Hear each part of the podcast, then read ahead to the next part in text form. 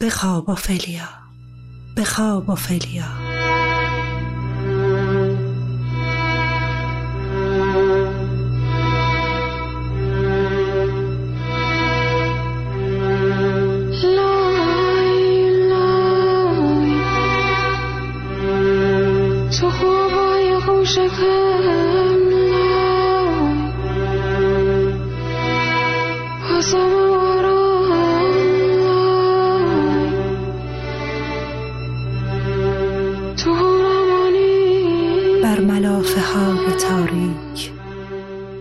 بر ساقه های نازک نور شناور بر این شب بلند.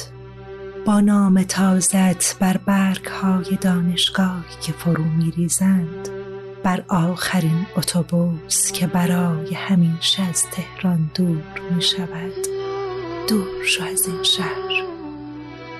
این جاده سر دراز دارد. گاهی سکوت شبیه سنگی که به شیشه می‌خورد بیدارت می‌کند. بیدار نشو فلیا. بخواب بر شیلان ها و گزیزه ها بر ستیق کوهستان بر جمعه که دیگر آخر هیچ هفته تلخی نیست. بخواب و فلیا برای دیدن فردا دیر شده است. ساعتت را اما از روی زنگ بر ندار شاید بخواهد بیدار شود آوازت سلام این روزها همه ما اندوهگین، غمزده و خشمگین بابت فاجعه هستیم که برای محسا امینی مزدوم و بیپناه در تهران رخ داده و باعث مرگ بیرحمانش شده. فاجعه ای که روی سر همه ما آوار شد. حزم این بیمسئولیتی، بیرحمی و سنگدلی که باعث مرگ جوونی در این سن شد واقعا کار سختیه. البته محسا امینی های مظلوم و بیپناه زیاد بوده و هستم. وقتی می‌خواستم این اپیزود رو ضبط کنم دیدم نمیشه از این دختر 22 ساله مظلوم یادی نکرد. بنابراین تصمیم گرفتم تیتراژ معمول پادکست رو برای این اپیزود کنار بگذارم و به جاش تیتراژ دیگری تهیه کنم. شعری رو که شنیدید اثر دوست عزیزم خانم آریا صدیقی بود که اختصاصی برای پادکست پریسکوپ و مهسا امینی سروده شده و خودشون هم زحمت کشیدن و با صدای خودشون اجراش کردن. خانم آریا صدیقی از شاعران بنام هستند و کتابی هم از ایشون توسط نشر چشمه منتشر شده به نام نامی نمی‌توان گذاشت. موسیقی پس زمینه شعر هم اثر استاد حسین علیزاده بود که برای فیلم لاکپشا پرواز می‌کنن ساخته شده. به امید استقرار آزادی در ایران خاکی که به شخص خیلی خیلی دوستش دارم. خواهش می‌کنم همراه بشید با من برای شنیدن این اپیزود در روز دوشنبه 28 شهریور 1401 با عنوان آیا روسیه فرو می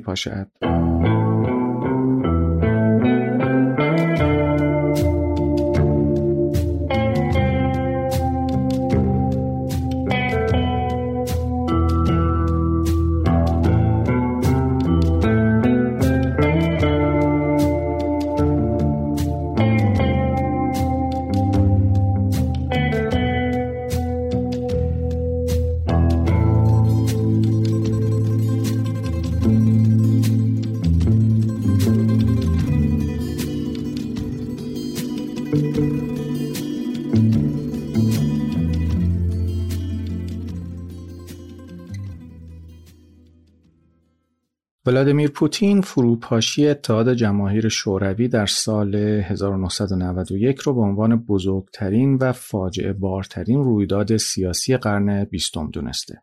خیلی ها توجه نمی کنن که سال 1991 چه سال مهمی در تاریخ معاصر روابط بین الملل بود.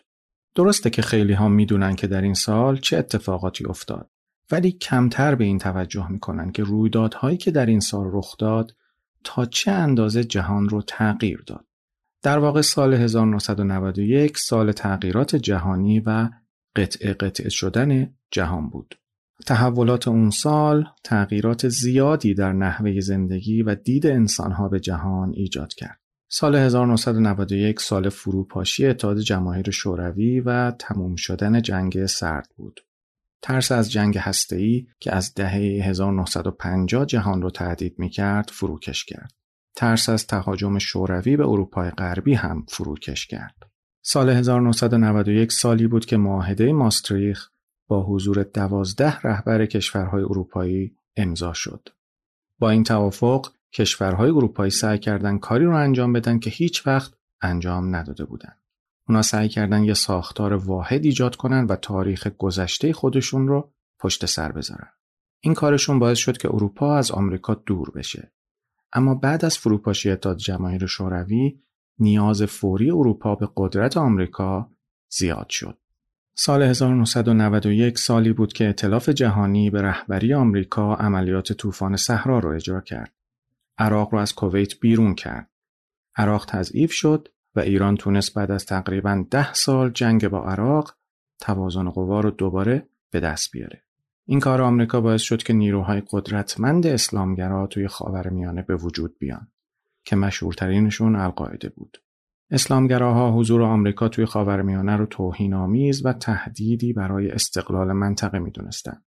بنابراین خاورمیانه متحول شد و بعدش حملات 11 سپتامبر را افتاد و بعدش آمریکا هم متحول شد و همه اینها ریشش در تحولات سال 1991 در سال 1991 بود که معجزه اقتصادی ژاپن توی مسیر سراشیبی قرار گرفت و یه بحران مالی بزرگ ایجاد کرد.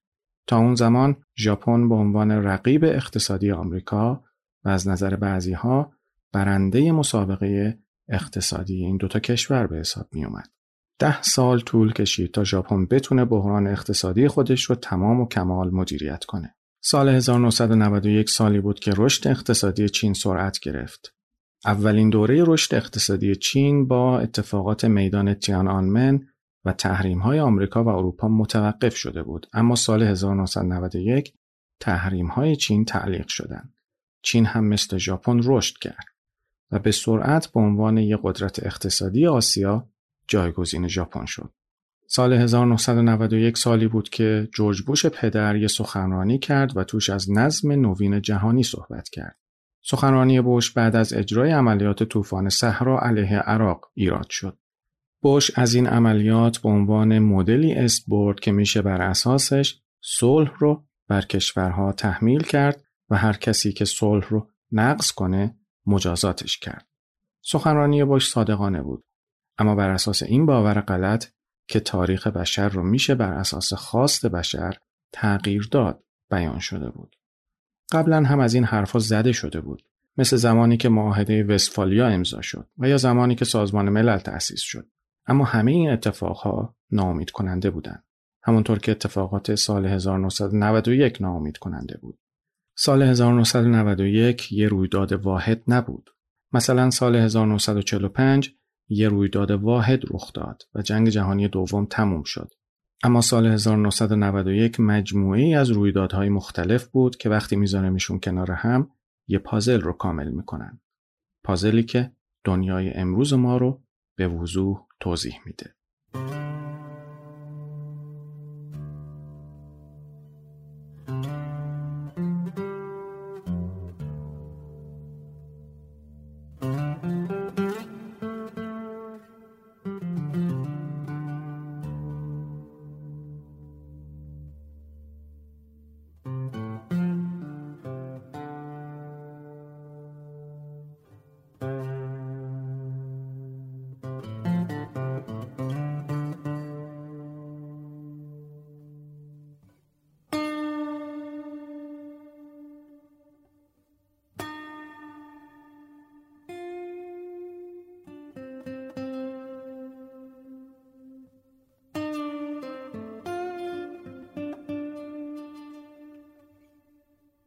برای ماها که روسی نیستیم و برای خیلی های دیگه که توی روسیه زندگی نمی‌کنن ممکنه اینطور به نظر برسه که پوتین چرند گفته.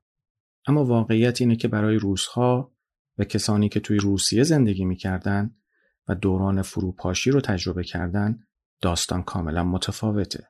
اونها جلوی چشمشون دیدن که دولتشون که یه زمانی قدرتی همتراز با آمریکا داشت از صدر به زیل اومد و جایگاه خودش رو از دست داد.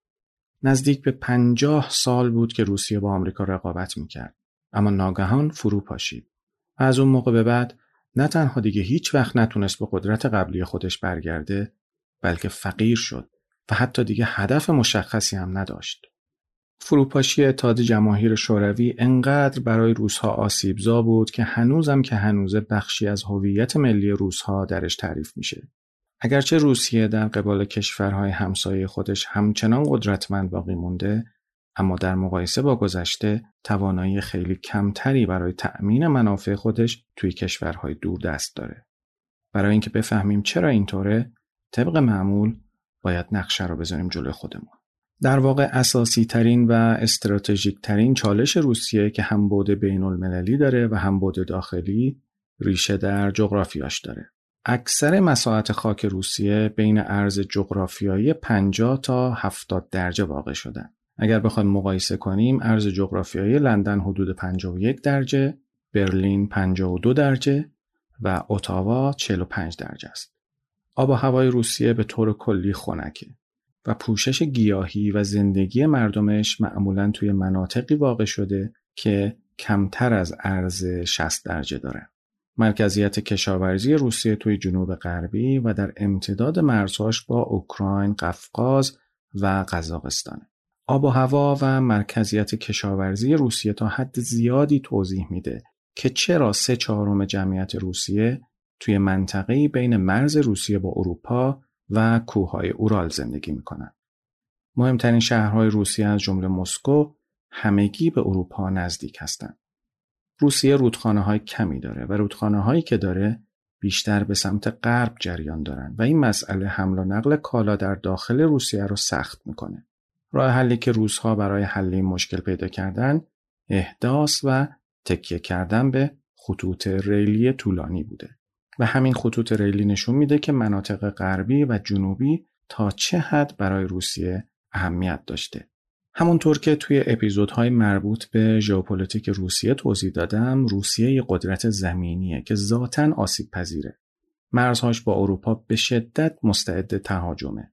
و از اونجایی که روسیه از سمت اروپا مدام آسیب دیده بنابراین همیشه سعی کرده با گسترده تر کردن مرزهاش به سمت اروپا فاصله قدرت های اروپایی رو با خودش زیاد کنه تا قدرت های اروپایی به راحتی نتونن به خاک روسیه برسن.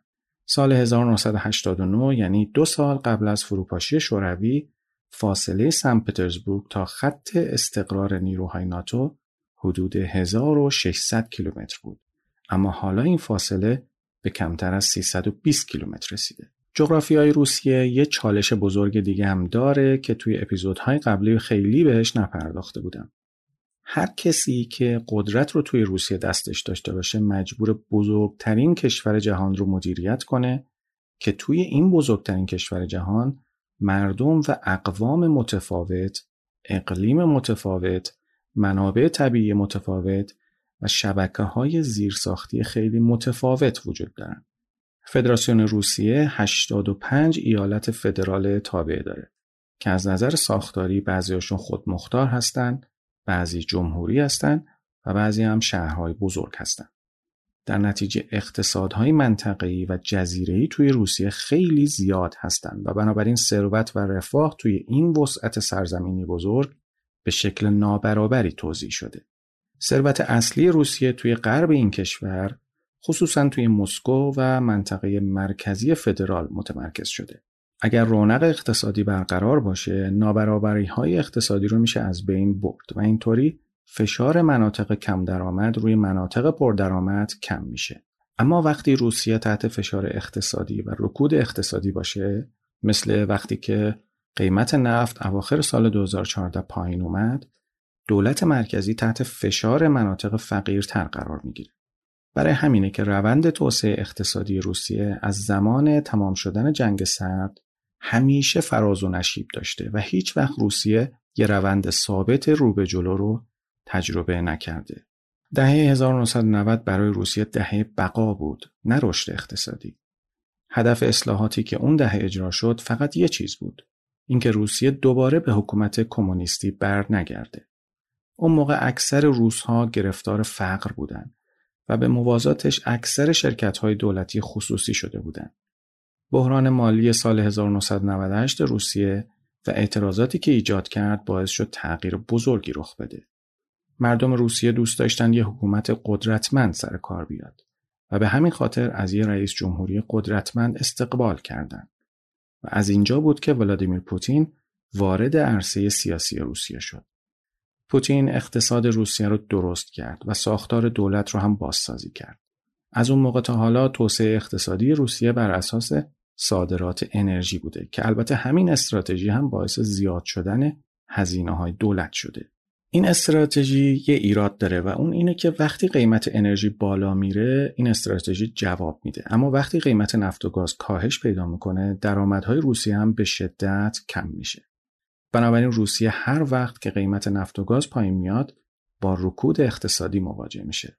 برای مثال از سال 2015 تا 2017 مردم روسیه به بیکاری دستمزدهای معوقه کاهش خدمات دولتی کاهش دستمزدها و کاهش استانداردهای زندگی اعتراض کردند. دلیلش چی بود؟ کاهش قیمت انرژی.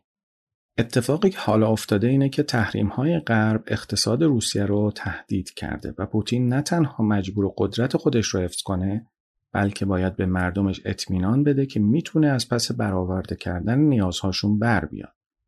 پوتین برای اینکه بتونه این کار رو بکنه یه سیستم اقتصادی دولایه ایجاد کرده. یه لایه رو از طریق حلقه نیروهای نزدیک به خودش که شرکت های دولتی هستن اداره و کنترل می‌کنه و لایه دیگه کاملا تابع قوانین بازار آزاده. شرکت های دولتی حدود یک پنجم اقتصاد روسیه رو تشکیل میدن. مردم روسیه همچنان از پوتین حمایت می‌کنن و حتی ممکنه بهش اعتماد هم بکنن.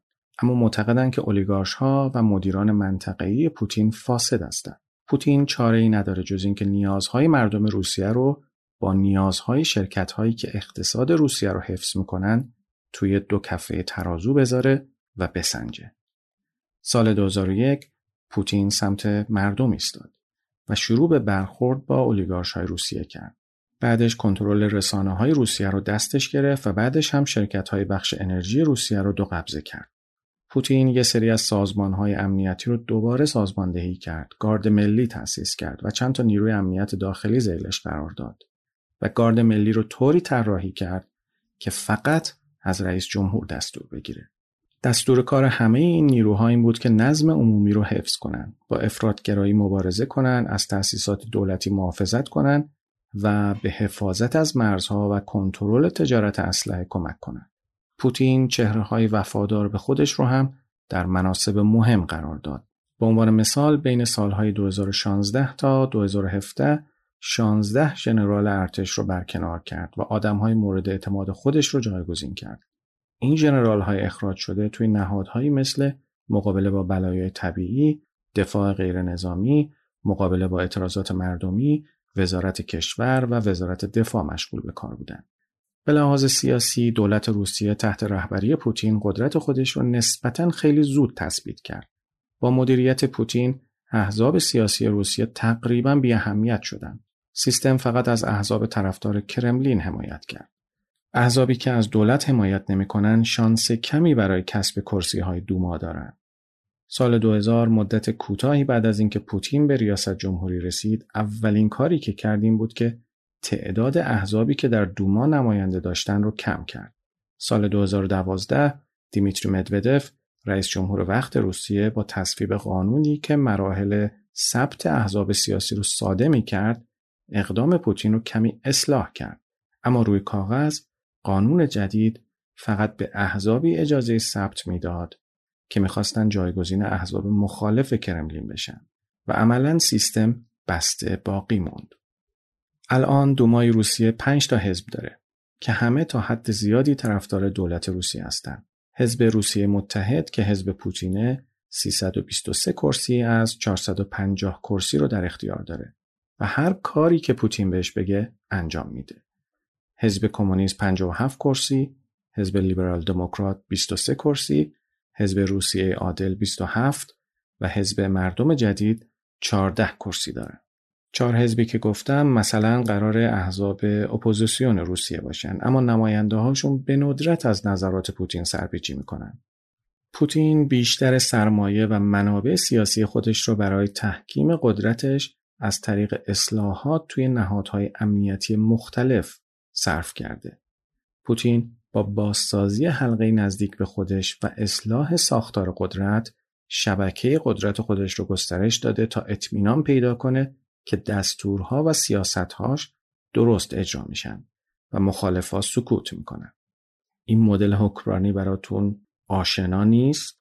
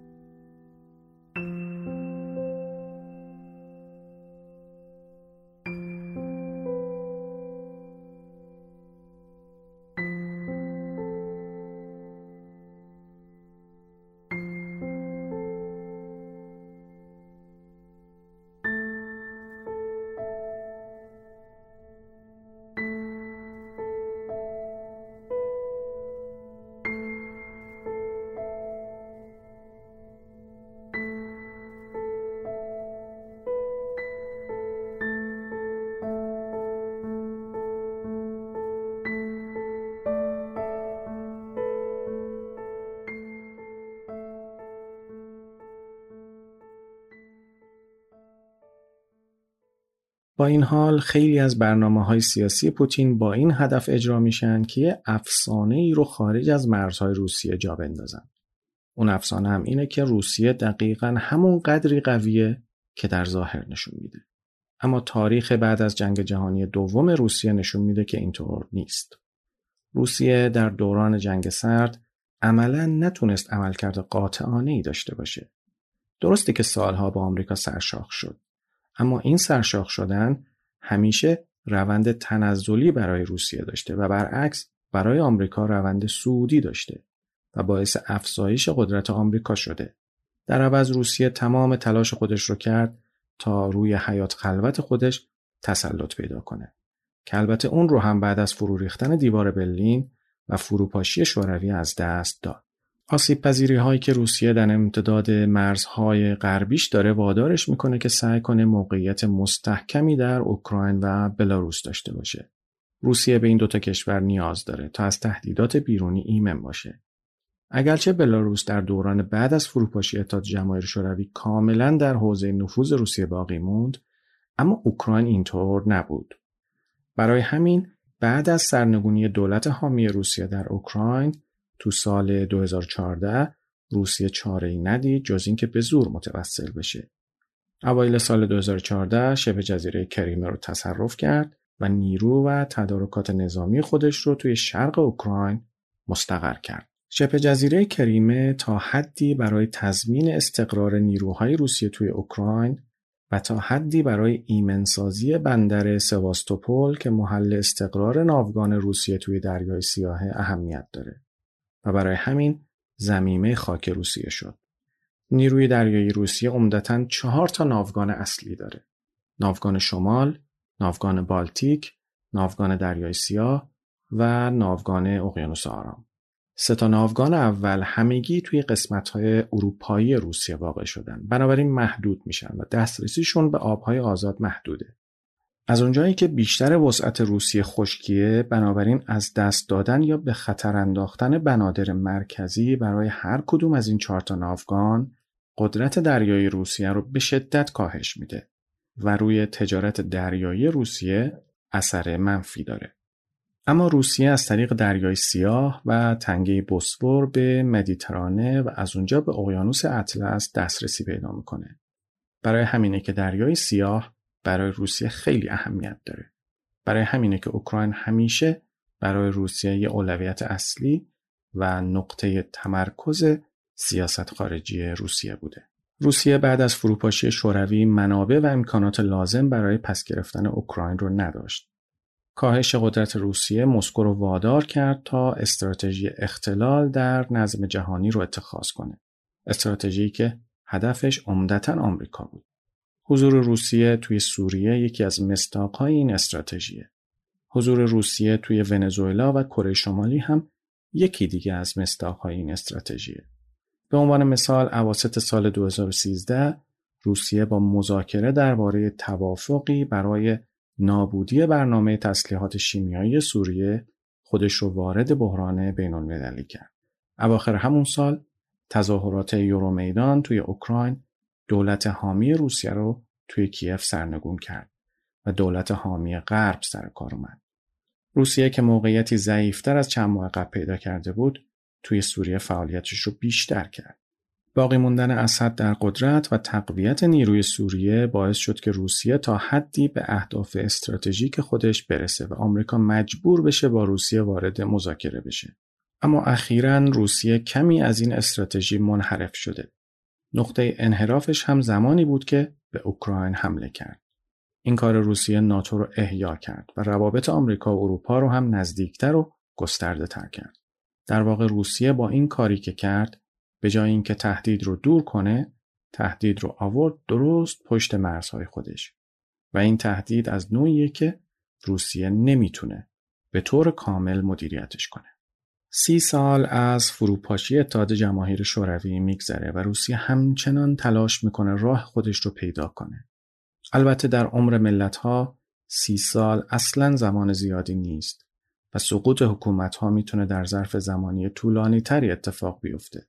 روسیه تازه داشت از بحران اقتصادی که به خاطر شیوع کرونا ایجاد شده بود عبور می‌کرد. اما حالا با تحریم های غرب بحران اقتصادی شدیدتر شده. این وضعیت خصوصا توی کشوری مثل روسیه می‌تونه مشکل ساز باشه.